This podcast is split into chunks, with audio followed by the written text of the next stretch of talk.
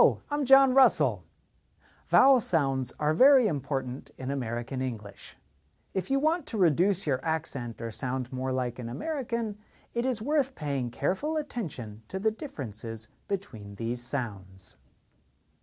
So, let's play a game. We will listen to a sentence and decide which vowel sound plays a more important part in the sentence. What are our two vowel sounds? The first one is written like this in International Phonetic Alphabet, or IPA, A. This vowel sound appears in words such as day. The second vowel sound is written like this in IPA, E.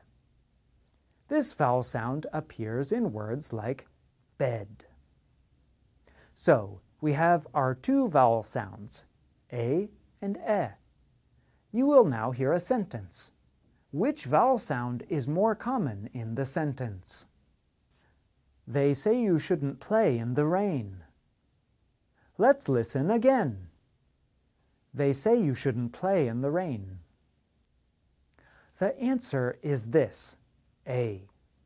This vowel sound appears many times in the sentence you heard.